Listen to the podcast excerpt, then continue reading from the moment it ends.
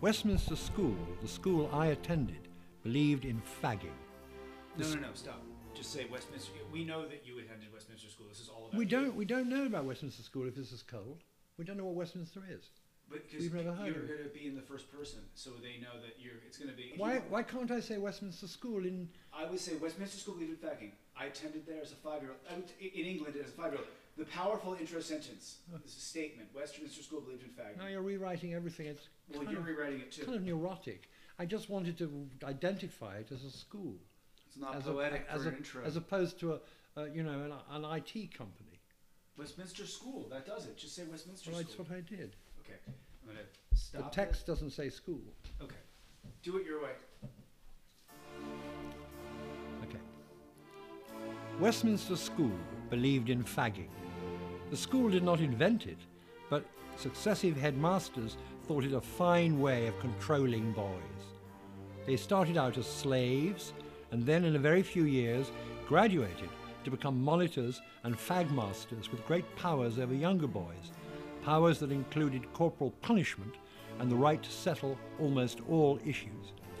We were objects of desire, especially those of us with smooth skin.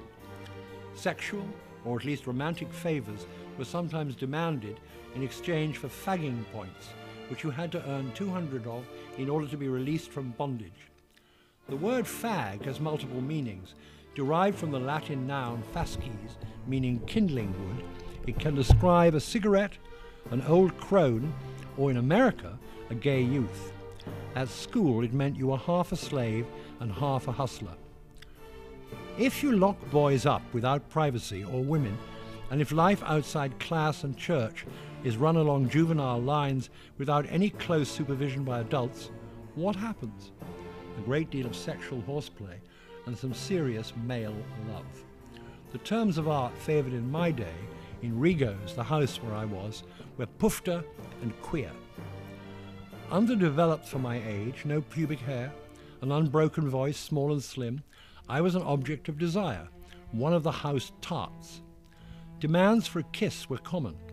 Jealous after failing to make patent hair restorer render my nether parts sufficiently manly, I goaded a boy in the showers. Walker, you're a hairy ape like Esau, I said. You've got black hairs sprouting from your ass, and even thick tufts of it on your back and bum. He punched me, and I fell hard to the floor. We compared our cocks. We measured them. We had no shame. We masturbated alone and in company. We masturbated each other, often coldly, without feeling, but sometimes with emotion. Sometimes we felt a pang of love. One night in Longdorm, where I slept with 15 other 15 year olds, there was a rumpus well after lights out and no talking. Half the iron beds were empty, the other half occupied by couples in various gymnastic and romantic contortions. It was a schoolboy orgy in the dark, a latter day Roman satyricon. Suddenly, the door at the end burst open and the lights went on. It was Frank Kilmington, our housemaster. He lived on the other side. We froze. He stood there surveying the scene, scratching his ear for an eternity. No one breathed. Does this go on every night? he finally asked. Yes, quite often, sir, someone said. Thought so. Less noise, please. Get to sleep. Good night. The lights went out and he returned to his family on the far side of the door.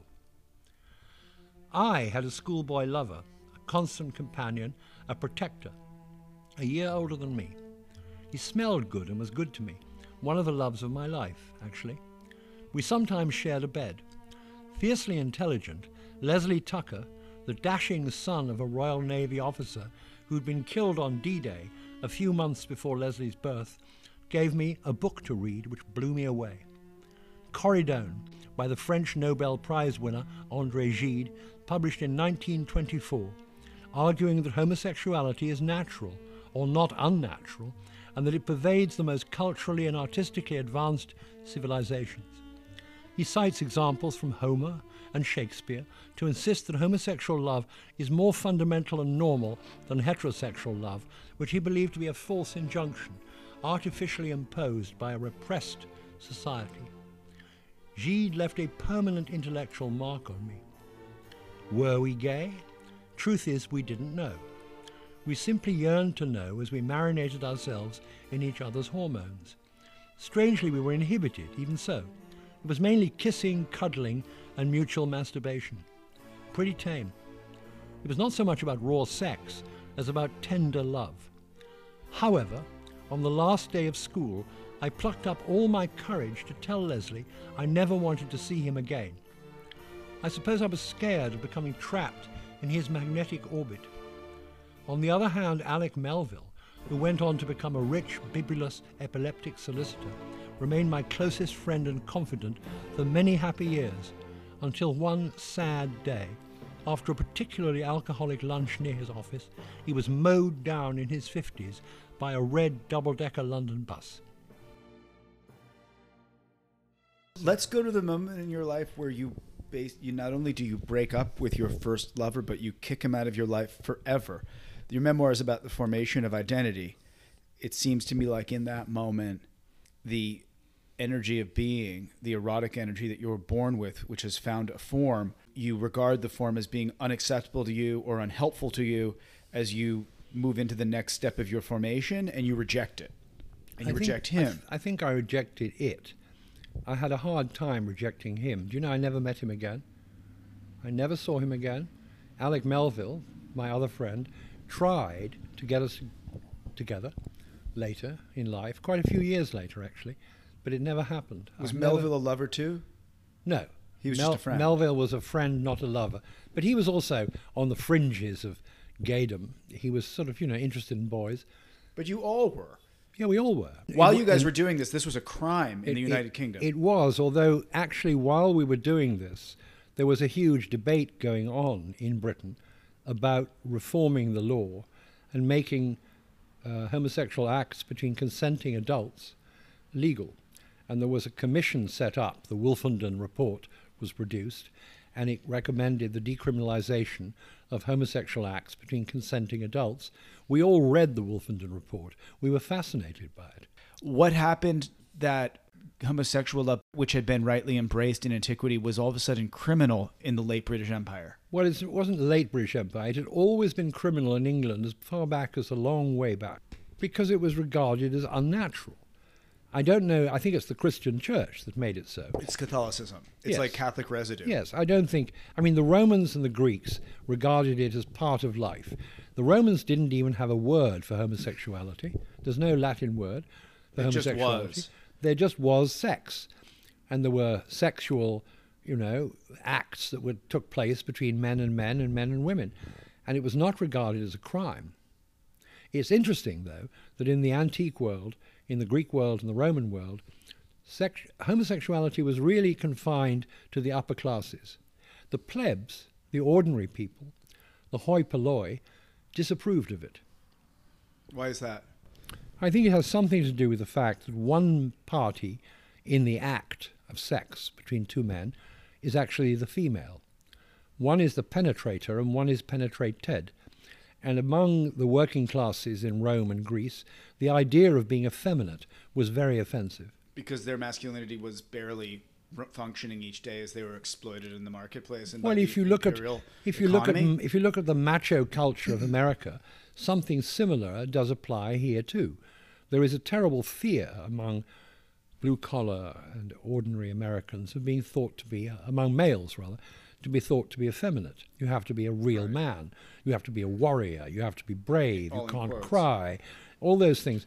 So being a, a, a receiver in the homosexual Sure. sense is actually a terribly they don't- in- threatening idea. at least in their minds and in a system of exploitations, you can imagine how a a lower class male might not have masculinity to spare, at least in his own neurotic mind. That may be, that may be. may But it's certainly true that in the Roman and Greek times, in Roman and Greek times, homosexuality was not uh, regarded as a crime.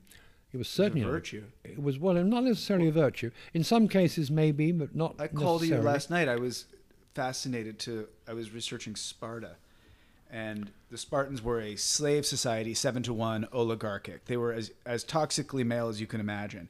And when you have a seven to one agrarian slave society, you have, of course, endless time to to get good at fighting. And Yeah. so, in the Peloponnesian War, nobody could march against the Spartan phalanx, and uh, there was a great Theban intellectual turned general who said he had one good idea of how to maybe beat the Spartans, and it was the Sacred Band, who were a regiment not not only of men who love men, but of in fact couples. And the general, his theory was, you'll fight really hard for your lover because you want him to live, and also, you know, you want you care about how he sees you. And the Sacred Band actually was able to smash the Spartan veterans. Gay love was the one thing that could overcome Spartan militarism in antiquity. Well, that is fascinating. I, I mean, it may, I'm sure it's true, although there's a lot of debate about that. I mean, Xenophon was the first to write about it. But the truth is, you know, uh, in the 19th century, certainly, uh, there was a cult of masculinity in Britain. The cult of masculinity was dead set against gay love. I've always At the same time, yeah. in the English public schools, which rose to their prominence in the 19th century, they were really a mechanism to bring the sons of businessmen into the gentleman club, because the aristocracy were the gentlemen, and the sons of the new rich, the nouveau riche, were thought to be in need of you know some tutoring in how to be a gentleman, and the public schools were that transmission belt there's two distinct schools of male tailoring. One is the Italian shoulder, which is soft, i.e., whatever your shoulder is, the Italian tailor is going to just try to get some fabric on it and drape it. And then there's the British soldier, which has its roots in the empire, and it's fake. It is a yep. padded shoulder, and so who someone has observed the job of a tailored British soldier is is to make sure that if a captain drinks way too much gin at lunch in a colony and vomits or pees himself or passes out, viewed from behind, he's still very strong and on the job. Well, that's interesting. There's I mean, a fraudulent, trumped up masculinity that is almost required by the pageantry of an empire that's based on bluffs. I don't know whether that's entirely true, but I do know Italian men were regarded as women in England. Uh, similarly, almost all Mediterranean men, Spanish men, Portuguese men, they were regarded as effeminate. The British cultivated toxic masculinity and then transmitted it to the WASP upper classes in America. Was this born of inferiority? Was this born of, of, of the bluff of empire? Much more to do with the bluff of empire. It was nothing to do with inferiority. The British did not regard themselves as inferior to the Italians, who were opera singers and, and you know, crybabies, and were no good at war. This is a memoir of identity, and it's Halloween, which is a, a holiday of masks do you view yourself as someone who was able to get in touch with a gay side for a period of your life? Was it a mask that you wore in an environment of fagging, quote unquote, where like that was what was being done? So it was an element of yourself that you had to find or create to survive? Like, how do you. How do you understand the natural and the artificial in this formative early love experience? Not only was it not a mask, really, I mean, it was an experiment. I mean, we didn't know what we were, but we I have to tell you that being gay and being homosexual culturally, not just physically, was the coolest thing to be. We read, you know, Ronald Firbank. We read Oscar Wilde. We read, you know, uh, as I said. We read all sorts of gay literature.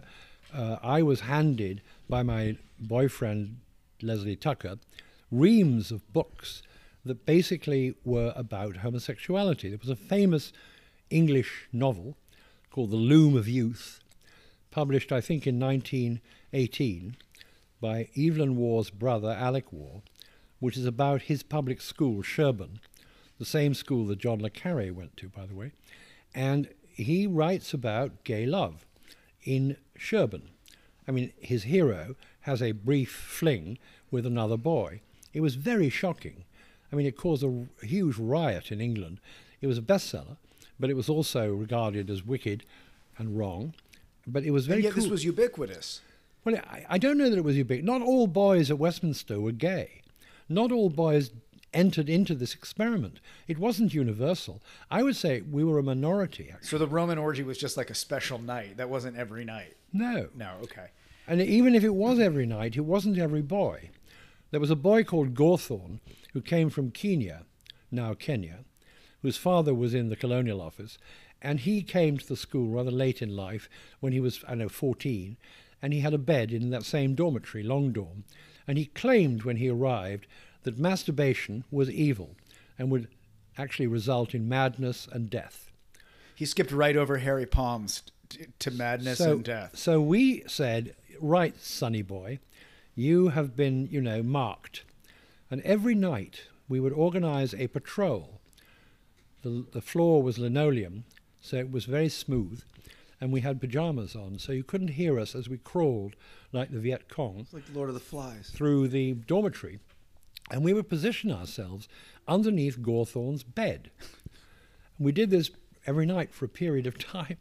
And one night, it wasn't me, somebody else was under his bed when we heard a little squeak, because these beds were iron beds, so it went eon, and then it went eon, eon, and then it went eon, eon, eon, eon, eon, and then we jumped up, switched the lights on, and pulled his bedclothes off, and he was jerking off. And you said, You do not practice what you preach, Correct. Gawthorne. Correct. You're a hypocrite. Correct. But so, but he wasn't gay. He was very, very old-fashioned because he came from the colonies. He was brought up in Africa. His father was actually a district commissioner, English civil servant, who was murdered by the Mau Mau eventually. Um, you and I just finished reading John Le Carre's most recent and last novel, Silverview, which I think is a fascinating book because it uses the tropes of the spy novel to mock and question spycraft itself, and also reveals maybe what he was doing all along. With I think there's one sentence where he says that the masks that people wear in a marriage are every bit as deceiving and necessary as the covers that they use in the field. Right. Well, I mean, I think John le Carre was the greatest English novelist of the second half of the 20th century. And I think his project was betrayal, basically, also love. But his basic project was betrayal. He felt betrayed by his country. He, draft, he was drafted into this Secret Service. He was in MI5 and MI6. He was, he was his first incarnation.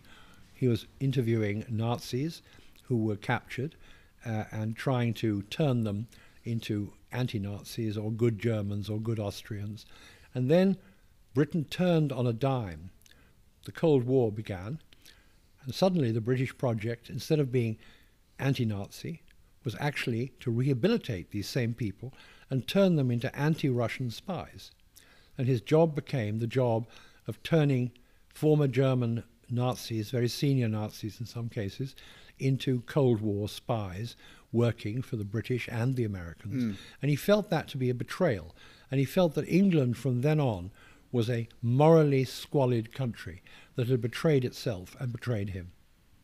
And he taught the English, those who read him, about the ruling class. He taught them about the, the wily ways of the ruling class, the dishonest, the masks, as you call them, and all the other things that went on in Britain from the 1950s onwards to try and make a case for Britain still being a relevant and important nation.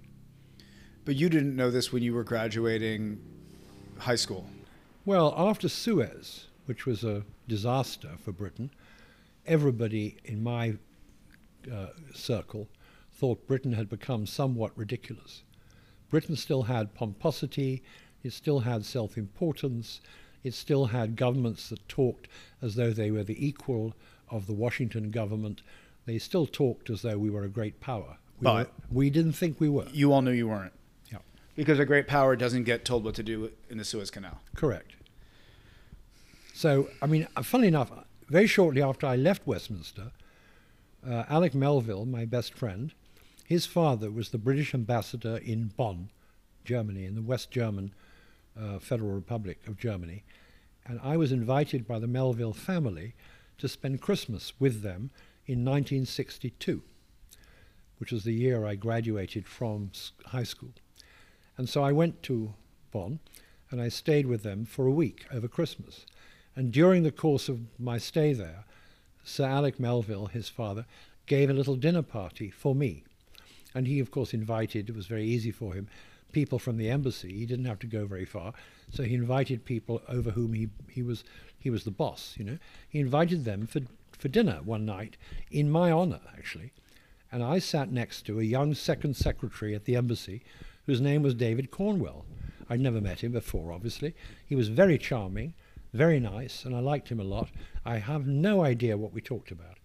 What I didn't know was he had just finished a novel called The Spy Who Came In from the Cold and was about to leave the Secret Service because he was in the embassy undercover. He wasn't a second secretary in the Foreign Office, he was the MI6 station chief in West Germany. But I didn't know that, and he didn't tell me that, obviously. But he did actually leave the Secret Service once the novel was published, and it became a worldwide bestseller, made him rich, turned into a movie with Richard Burton, and he became John le Carre, the famous author. That's a great story. Um, I came in and I said it's Halloween, Day Mask, and you said it's also the Day of the Dead, and it is that, right? It's All Souls Day. Yep. Which is a holiday that's actually rooted in humility and love, in that we honor the people who've gone before us, who we loved, and, and we we don't think about from day to day. But today, at least in theory, it's, it's not about candy; it's about that. The Carre, who recently passed, the the interesting message at the end of that last book is politics can't be trusted Right. But but the one thing the one thing that's worth living for is your heart love. is love The only the only eternal value really is love. Love of country is a false value. it won't lead you anywhere good No. But it is a beautiful book. there's a spareness that these masters get toward the end DeLillo has it Scorsese doesn't um, where the constraint maybe of waning energy brings out a, a certain kind of aesthetic beauty Yes, I agree with you. Yeah. It's stripped down to the bone, actually. Right. It's very, very spare. Um, it's but the minimalism of, t- of time But it's very, very beautiful. And as you said before, uh, politics will get you nowhere. Ideology will get you nowhere. I mean, the, the anti hero of the book is a Pole, and he once worked as a, his father was a Nazi. He By the way, Peter, I, was, I would say the book is so good. I don't think we're giving anything away because it's not a conventional spy novel. no, it's not. It's You're a- not right. No, it's not a plot. You don't read it for the plot. There is no plot. You can tell on page three what's going to happen. But that's unique in this genre. So so continue because it is it's a I special mean, you, book. you can tell what's going to happen. You, I mean, it's obvious. It was obvious to me very right from the start.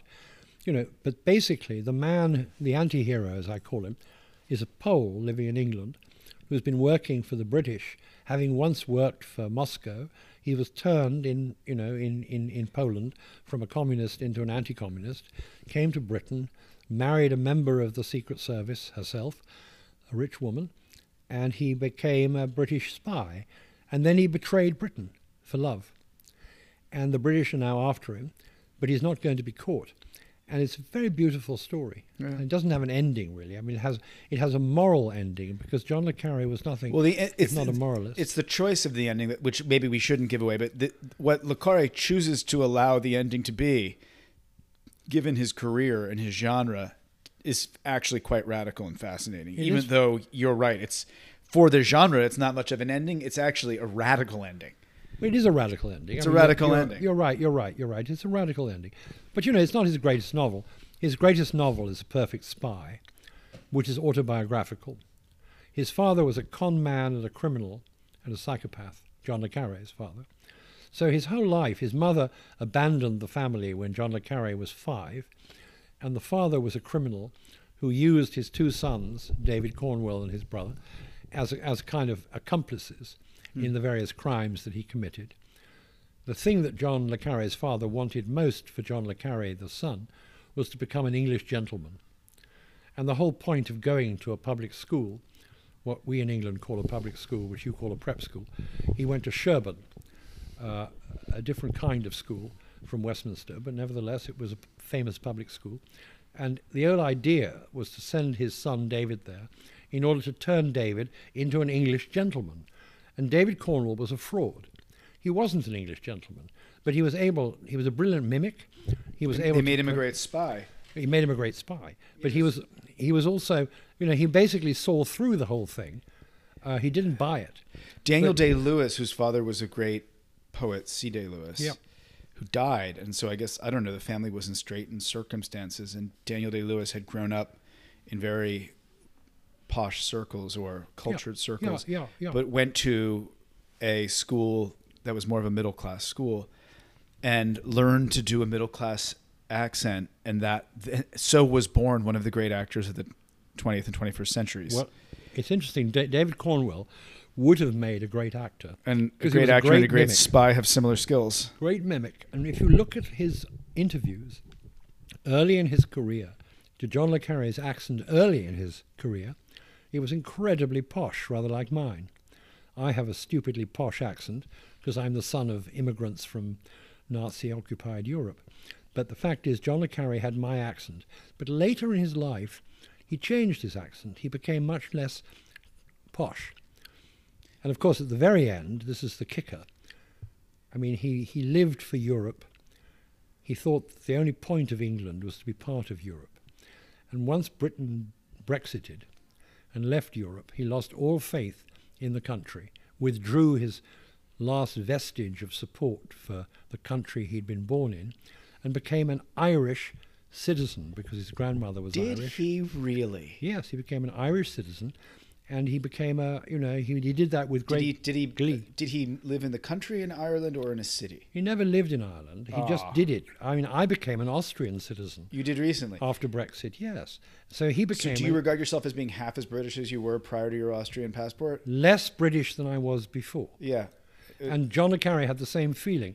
It is said that if he had had his way, he would have become German, because John le Carre ran away from Sherborne when he was 16 and went to Bern in Switzerland, where he spoke no German, but he went to Bern University to learn German. And why did he do that? Well, he explained it in various ways. He basically did it because he needed a mother. And, he, wa- and German culture he admired. He'd read all sorts of books, German books, Goethe, so on. And he believed that Germany was, in some ways, a place where he could feel at home. And at the very end of the cycle of novels, not quite the last novel, but one of the last novels, his great hero, Smiley, who ran the Secret Service, a pudgy, intellectual, unglamorous, anti James Bond figure, brilliant. Um, Smiley, he, we find Smiley at the end living in Freiburg in Germany, where he was doing some academic work. He'd left England disillusioned. Hmm. So the idea of loyalty to nation, which ran through my life, because I didn't know who I was, I didn't think I was English, but I certainly didn't think I was Austrian or German either. In my early days, I didn't want to be German or Austrian. I wanted to be something. You wanted to be something. Yeah, I wanted to be something. I wanted to be a citizen of somewhere rather than a citizen of nowhere. Is that how you felt your whole life? Yes, John le Carre used the same phrase, I discovered. Citizen of nowhere comes into Silverview, the last novel. It must have been lonely. Well, it was in a way. Of course it was. I had to construct a false identity, Which changed through time.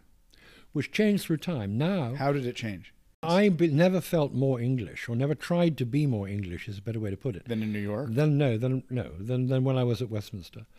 I came to New York to escape the dilemma of who I was. But the irony is that every time that you spoke in New York, you were to the observers the most English thing around. yes, but no one in New York is anybody. I mean, it's a city. It's a citizen. It's a city and full of people who are basically from everywhere and nowhere. They they call themselves Americans. They call themselves New Yorkers. But to be a New Yorker is a very different thing from being English. Do you feel that you that you became a New Yorker? Do you feel like a New Yorker? Yes. You do. But only partly. Only I mean, partly. I only partly. I don't really. I mean, I don't know the Dodgers. I mean, sorry, the Dodgers are in Los Angeles. I don't know the Yankees. I don't know the. Um, the fact is, I'm not really a New Yorker. I'm an arriviste from somewhere else. But this city is filled with people like me. So I came to New York partly to escape. And, uh, you know, the fact is, after Brexit, my desire to become something different, because I couldn't be a European anymore uh, unless I did something about it. And the Austrian government offered me, they wrote to me, and they said, You're a victim of Brexit, and you are also descendant of victims of the Nazis. And because of those two facts, we're offering you Austrian citizenship. Would you like it? And I said yes. I thought about it. I thought of what they'd done to my father and my family, but I thought, why not? And so I've done it. I've been buying a lot of muesli in hopes of finding such an offer at the bottom of the box, but it's I, I, that operation has yet like to that. succeed. I like that.